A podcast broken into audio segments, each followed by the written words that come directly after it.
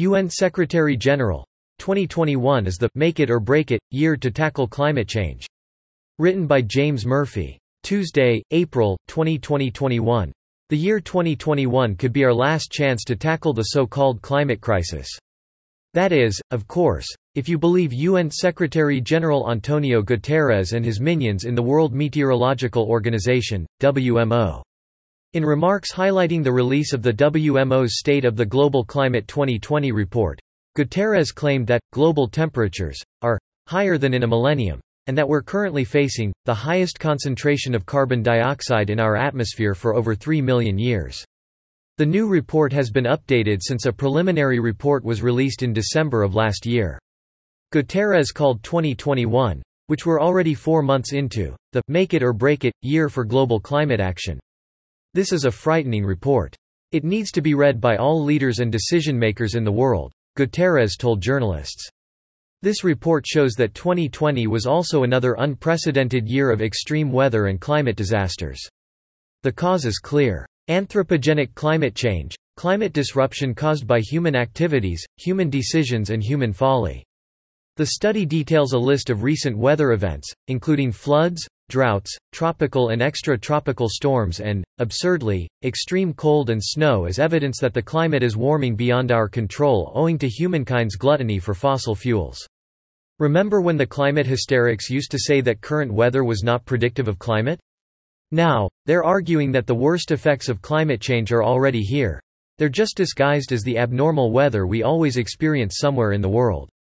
The report states that, despite the presence of a La Niña cooling pattern, 2020 was one of the three hottest years on record with global temperatures reportedly averaging 1.2 degrees Celsius above pre-industrial levels. Our challenge is clear, cautioned the UN Secretary-General. To avert the worst impacts of climate change, Science tells us that we must limit global temperature rise to within 1.5 degrees of the pre-industrial baseline. That means reducing global greenhouse gas emissions by 45% from 2010 levels by 2030 and reaching net zero emissions by 2050.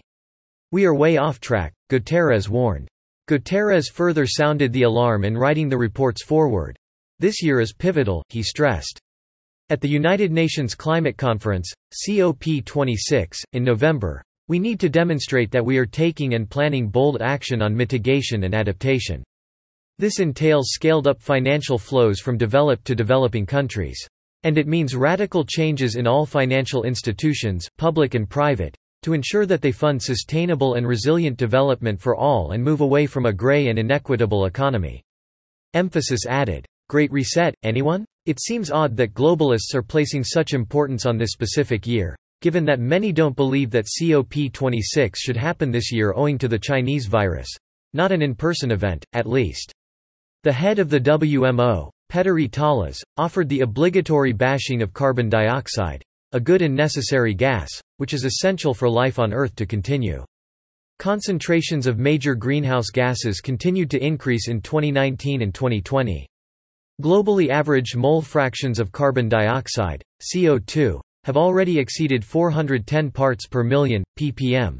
And if the CO2 concentration follows the same pattern as in previous years, it could reach or exceed 414 ppm in 2021, said Taalas.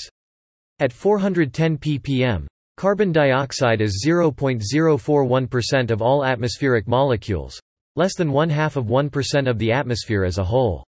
Yet scientists such as Taalas want Americans to believe that this one gas is the ultimate control knob for global temperatures.